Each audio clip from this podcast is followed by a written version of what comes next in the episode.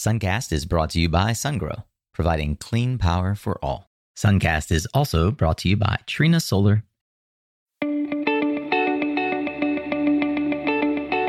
Hey there, Solar Warriors. I'm Nico Johnson, and this is Suncast.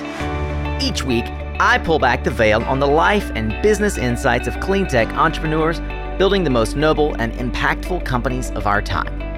I hope what you learn from this conversation is a catalyst for your own growth. So thanks for tuning in and welcome to our tribe.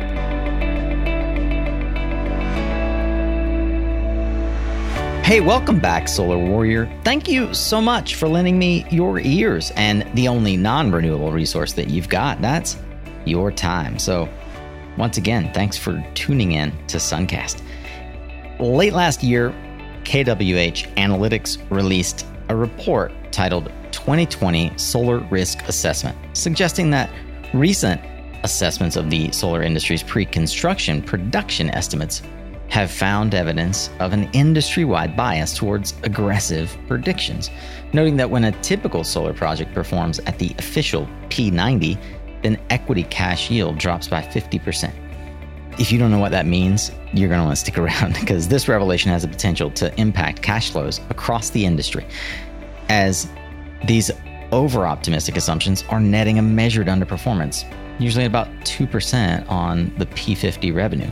Today, we're going to offer you an opportunity to learn from three highly experienced solar experts on the past, present, and future of solar project financing. Heidi Larson is with ICF International Hao Shen is with KWH Analytics, and Skip Dise is with Clean Power Research. And today we touch on how to know what your solar project's really worth. What does bankability actually mean? And what's the difference between these common solar finance terms I just mentioned, P50 and P90? How, in fact, does turning the dial, so to speak, on the financial model actually affect the overall project outcomes? And what data does or perhaps should be going into these models to ensure that we're not overshooting our valuations. Are there underperforming assets in your portfolio? If you're a project owner, you're likely bleeding equity and you don't even know it. As one of the guests says, all models are wrong, some models are useful. So I hope today that you learn some of the critical elements to success and how we need to evolve as an industry. If you'd like what you hear, please subscribe to the show, rate and review if you're in iTunes give us a thumbs up, whatever platform you're on. And uh, also, by subscribing, that'll ensure you don't miss out on our twice weekly content just like this. Of course, you can always check out nearly 400 additional founder stories and startup advice over at mysuncast.com. But for now, get ready to tune up your skills, Solar Warrior, as we tune in to another powerful conversation here on Suncast. Well, let's get started with you, Heidi. ICF is a global consulting services firm relied upon by the largest IPPs in the industry. And independent engineering is kind of the bastion of, as I said, the black box that is often referred to as the model that underwrites the performance of the assets. You know, for the sake of this conversation, uh, for any listener that's entirely clear, we're going to by and large be talking about the data sets and the risk assumptions that are made uh, around utility scale assets and uh, the success long term of the underlying uh, sort of investment in those assets is determined by some assumptions, some data and decisions that are made many months often before the asset is built. And the performance of the asset then defines whether or not there was success. So there's this there's this handoff as an independent engineering firm, ICF is often uh, you know partnering, handholding with developers, big banks, et cetera. For us on the outside, this whole process does look kind of like a, a black box. So Heidi, I'd like to ask if you could help help me kind of open the lid and peer inside of how much of this works, in particular by perhaps starting with your view on what bankability really means from the perspective of an engineering firm. Sure. So I think bankability um, from the independent engineering perspective, Nico, is understanding the technical risks and quantifying them so that you can either come up with technical or commercial mitigants to structure around those risks. And how do you think about structuring around those risks? Are do you categorize them in any particular way? Sure. So we generally break down an IE review into three components the commercial, the technical, and the environmental. And ultimately, the review of all three of those areas is done for the purposes of commenting on the technical inputs to the pro forma, which drive the decisions of the financial stakeholders. Heidi, thank you for that insight. I'd like to skip over to Hao for a second and ask from uh, you know the data analyst's perspective, how does bankability make its way into your day to day? You deal a lot with with risk and risk avoidance. Uh, so so how do your clients think about bankability, and how do you sort of associate with it? Absolutely. Thanks, Nico. Uh, glad to be here with Skip and Heidi on the podcast. Um, absolutely agree with the breakdown that Heidi um, laid out for us from commercial, technical, and environmental risk. I would say KWH Analytics, uh, we're hyper focused on that kind of technical and production risk. Um, and we have tools in the market to help with that risk management. Um, and the key thing for us um, on the data side is leveraging historic operating data as a means to improve the way that we understand that production risk to help move bankability to more certain standards um, as the asset class evolves. Thanks, Hao. We'll circle back around to some of the some of the things that you said there because they're extremely interesting for me. Uh, but you mentioned production risk, and you know one of the companies that is best known in the industry for supporting production analysis is Clean Power Research. Uh, Skip, you guys have been around for ages providing the underlying data for the yield analysis. Can you talk a bit from CPR's perspective about how data is used within the construct of bankability?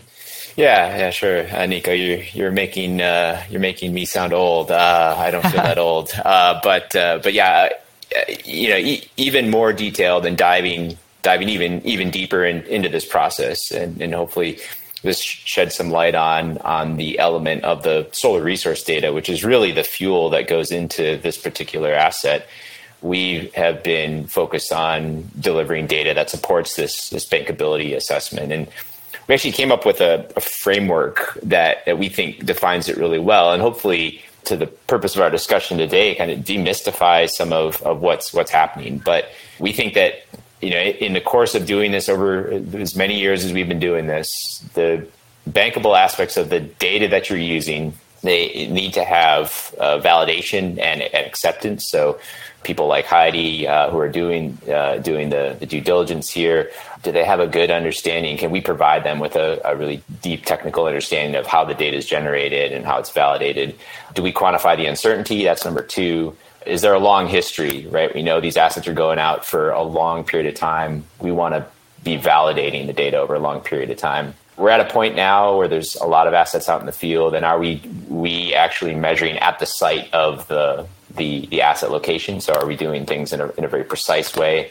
And then most importantly, this is a big industry now. We we build this product for solar, so uh, using data that that is specifically designed for the purpose that we're talking about here, which is is raising capital. Skip, you said something I've never heard anybody say before, uh, and I just want to parrot your words that the solar irradiance data is the fuel that goes into these models that Hao and Heidi were talking about. I think that's a really novel way to think about it because, in fact, you know, it's a free fuel. The sun shines, but many folks aren't really clear on how the irradiance data is calculated and gathered, despite the fact that they are using you know this uh, data inside of PVsyst and other modeling tools. Can you help sort of shine some light on what that like how, how that data comes about? Yeah, absolutely. So within the space of that resource measurement, there's a couple different ways. So we're we're sitting here on the ground, and we can look up, and I yeah, don't look into the sun. Uh, that's number one. But we can look up, and we can we can recognize that the sun is is shining. So you can measure from the ground up. Uh, but to do this in a really scalable way, we've developed a, a technique to do this from the top down. Uh, and what you can't see, which is up in the sky floating above us, are these these uh, weather satellites. And there's five that circle the globe. And so we take image data and we look at the reflectance of the the sun uh, that's captured by the satellites that's reflecting off off the Earth. Uh, we can measure the clouds that way. We can measure the the spatial relationship of the clouds. And again, it's really important to do this in a scalable way because we're we're no longer just developing like we were maybe 10 years ago, developing a handful of projects in the US. We're doing this on rooftops, we're doing this in commercial buildings, and even the utility scale sector. There's hundreds of projects that are, are being worked on. Uh, and yeah, Hao and Heidi probably know better than I do, but it's, I would guess even into the thousands in the US and certainly globally. Uh, this is, this is a, a, a big investment class now. Fantastic. I appreciate that. Heidi, you mentioned that uh, you sort of break this down into three big buckets when we think about this complex model, financial model that you all are in many ways informing, helping uh, defend for a project, a big project to be considered bankable enough and risk assured enough that it can be built. With respect to where ICF sort of most leans in, the technical review, you talk about the technical inputs. Uh, I call it a black box. I've heard you say it's more kind of like a, a music station where you're dialing knobs up and back. But help me understand how all of this goes into a pro forma and guides investment decisions for the financial stakeholders. Because at the end of the day, bankability is about taking these inputs and making a decision on the yield, the expected sort of yield of a project and whether or not it's going to, if the numbers are going to pencil. One of the critical inputs to the financial model is the expected performance. You're the radio guy, but you know you can think of it as kind of like a, a music, a, a soundboard, right? There, there's a lot of dials and knobs that can be turned.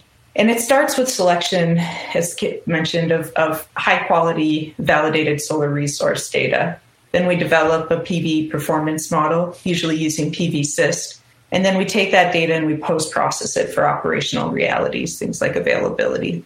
With any model, we need to be aware of garbage in, garbage out, and we need to not only be focused on the individual inputs and knobs, but how the overall sound quality, what the overall result is, and, and how reasonable and defensible that is. And so, you know, the, the PV performance model, that middle part, is is often where we receive the comments about it being a black box. And, and it's mm-hmm. not intentional to be obscure, uh, but it is in part perceived that way because it's a somewhat complex analysis. And if we just take that middle part and, and use PV-SYST, for example, there are assumptions, and a lot of times those assumptions are derived from submodels, external submodels, for example, for soiling, and then internal submodels to PV-SYST for taking the irradiance data from SKIP and converting that to what fuel is going to be received on the surface of the modules. You said something. I, I am going to try to disintermediate complex topic here for folks that maybe are coming at this from square one. Post processing the data for operational realities sounds like engineering jargon to me. What does that mean?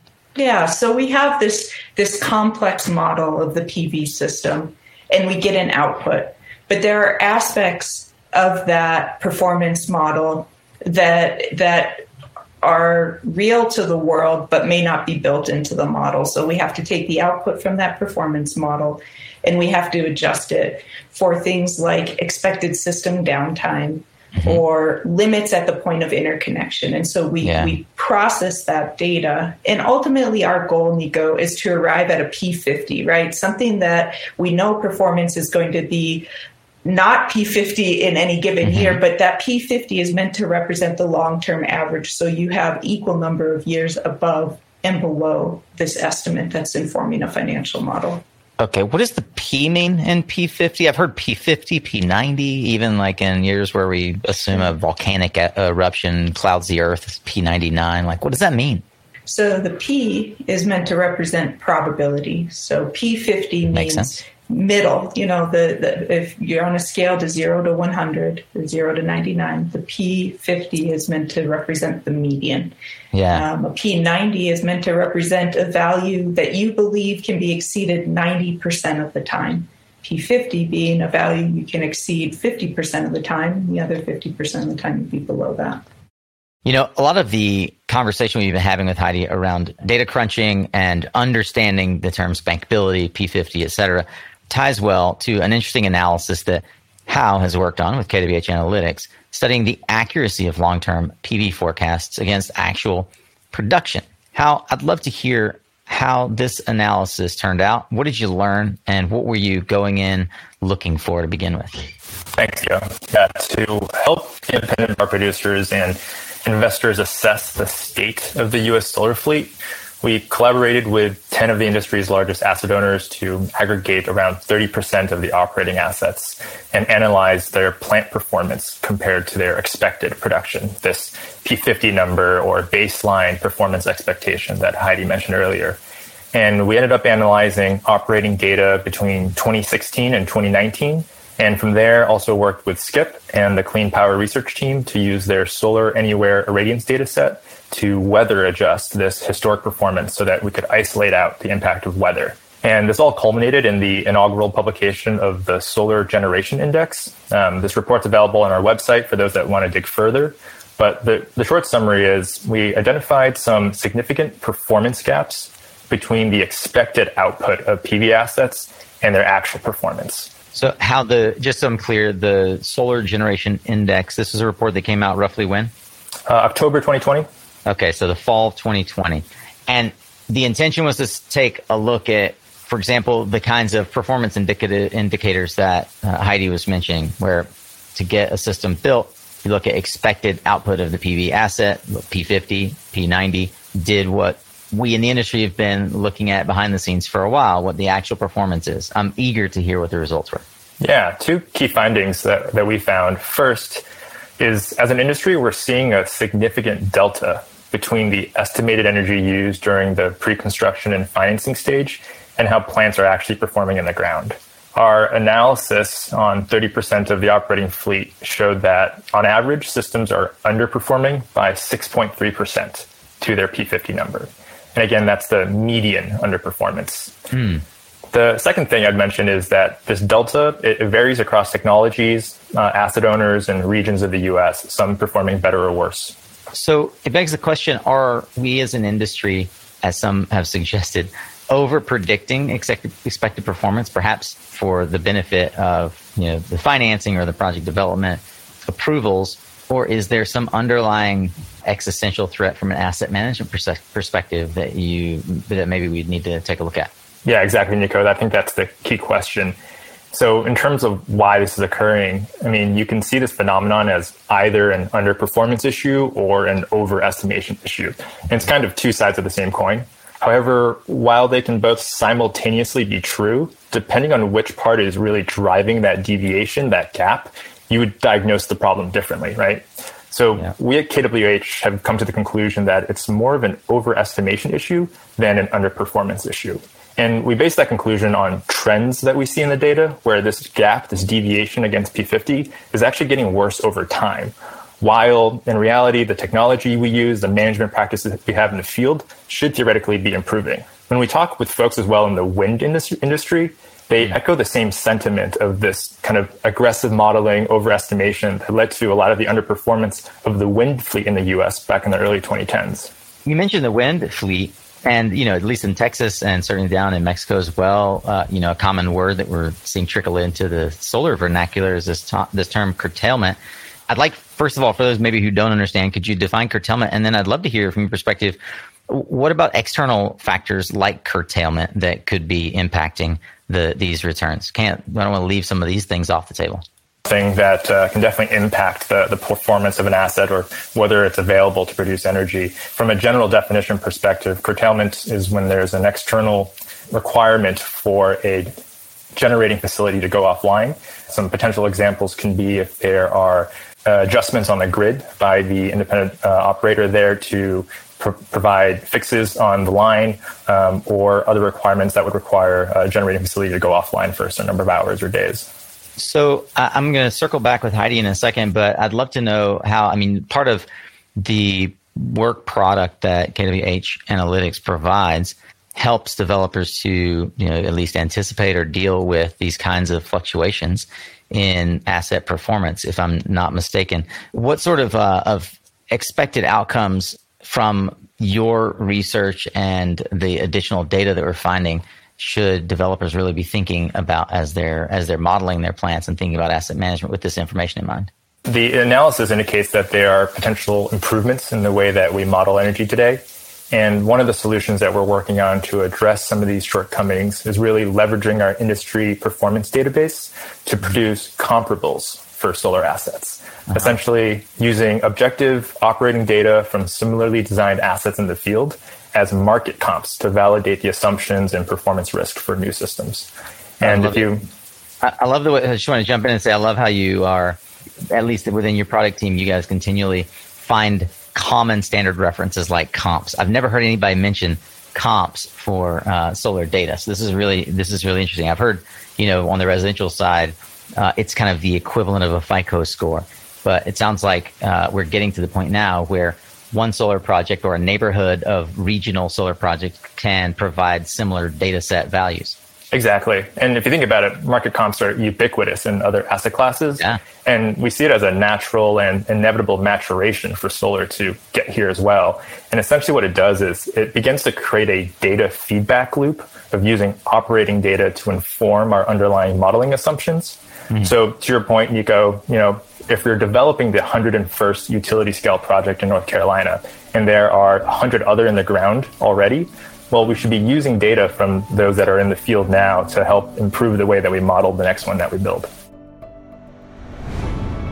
You know, I believe project developers really are the unsung heroes of the energy sector, and it's high time we had our own project management software built for us, by us. Email, Dropbox, MS Project, you know, they might help you get by, but Truly, in a post COVID 19 world, we need to move faster online. With decades of experience moving projects from idea to operation, our friends at Enian know firsthand just how painful it can be relying on generalist software to get projects over the line. So I'd like to encourage you to give Enian Project Manager a try for free today. Enjoy enhanced security and cooperation with your entire team. Centralize your tasks, teams, files, and financials all in one secure place. Deliver more projects fast and at a lower cost. Go sign up today for free at www.enian.co.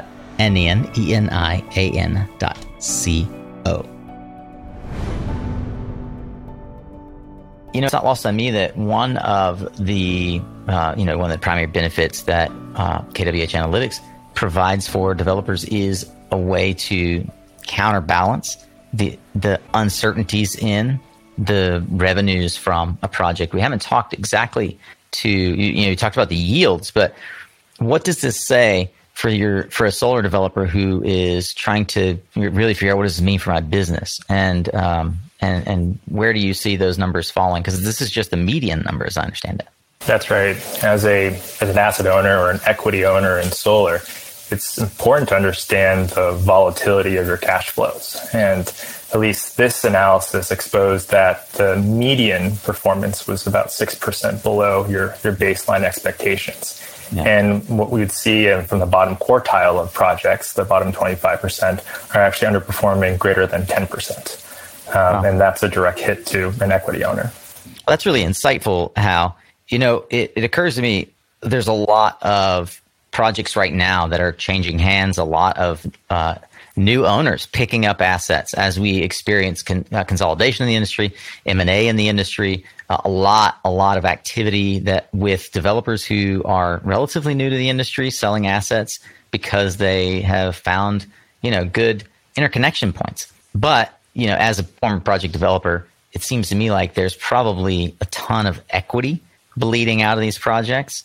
And, uh, you know, that comes right back to uh, the whole concept of bankability and are the, is the, are the numbers right? So I'd like to throw it back to Heidi for a moment. You know, Heidi, I'd love your interpretation of the data that you see coming from the study that Hao mentioned. Um, you know, what's your view on how this it would it could potentially impact developers moving forward? So the solar generation index i think brings to the to the front an, an interesting fact and the gap between expected and, and realized performance. And as Hao said i think closing that feedback loop is important but the next step in my mind is to really understand the reasons why and determine what of those reasons can be controlled. You know something in our work that's important to keep in mind is thinking through the pro forma and the P50 generation input is is one important input, but there may be others too. And so things like uh, curtailment, availability, and other haircuts that are assumed by the project financial counterparties also need to be rolled up and, and taken into consideration you know the the other piece of it speaking to Hao's point on two sides of the same coin there's the estimated estimation of expected performance and then there's the actual operation of the facilities. And from an independent engineering perspective when we develop a pre-construction generation estimate there are a number of assumptions that go into that estimate itself as well as into the pro forma more broadly, like I just mentioned. The backside of it is um, understanding those critical assumptions through the life of the project and making sure at the onset that everybody involved in the transaction is aware of those and can manage to those so the desired financial results can be realized. I'd like to spend a minute just talking a bit more about the assumptions, as we mentioned all along you know, a lot of the pre-construction build assumptions that the financial model takes into consideration are informed by different uh, different inputs.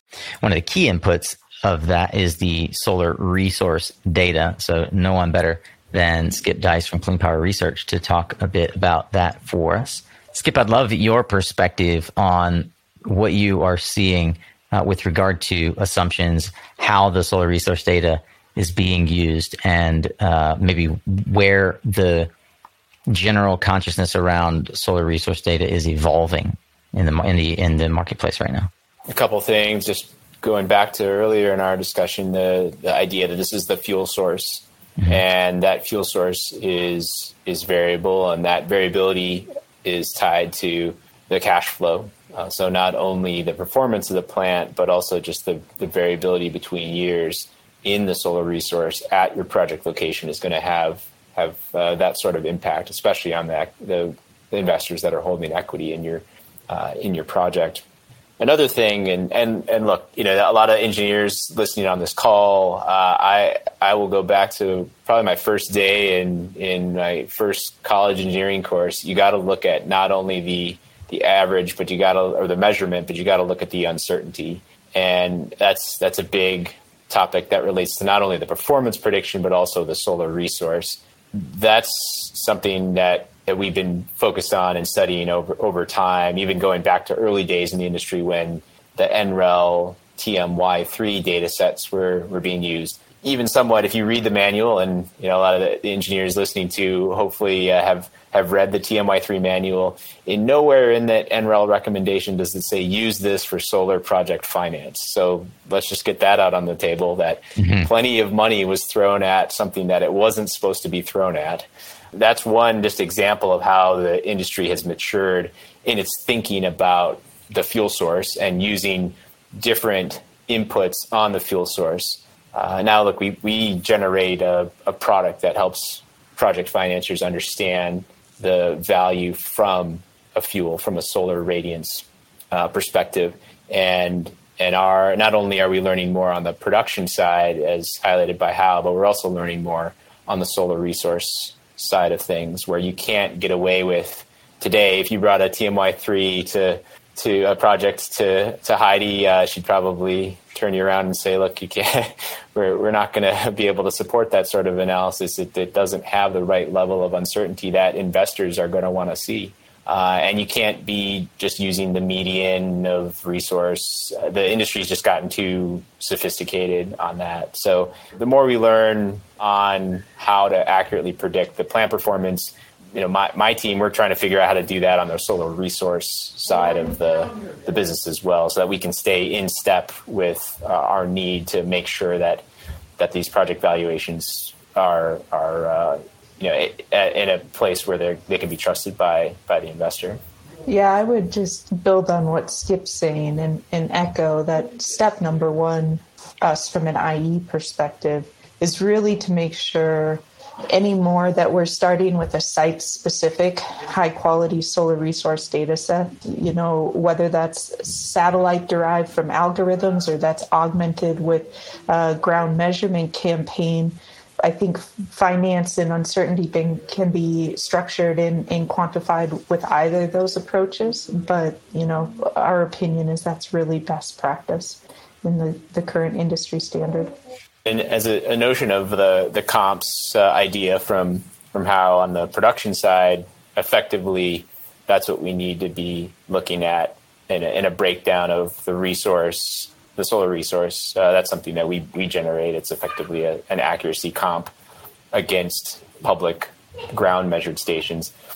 But then other parts of that that production model, those those different uh, factors or dials that get put into place I see a lot of value being generated for the investor. The, the more we know about each one of those, either regional or technology specific, you know, or or EPC specific as well. You know, who who can build a great plant, who can operate it correctly, and uh, and what sort of technology are we putting in the ground?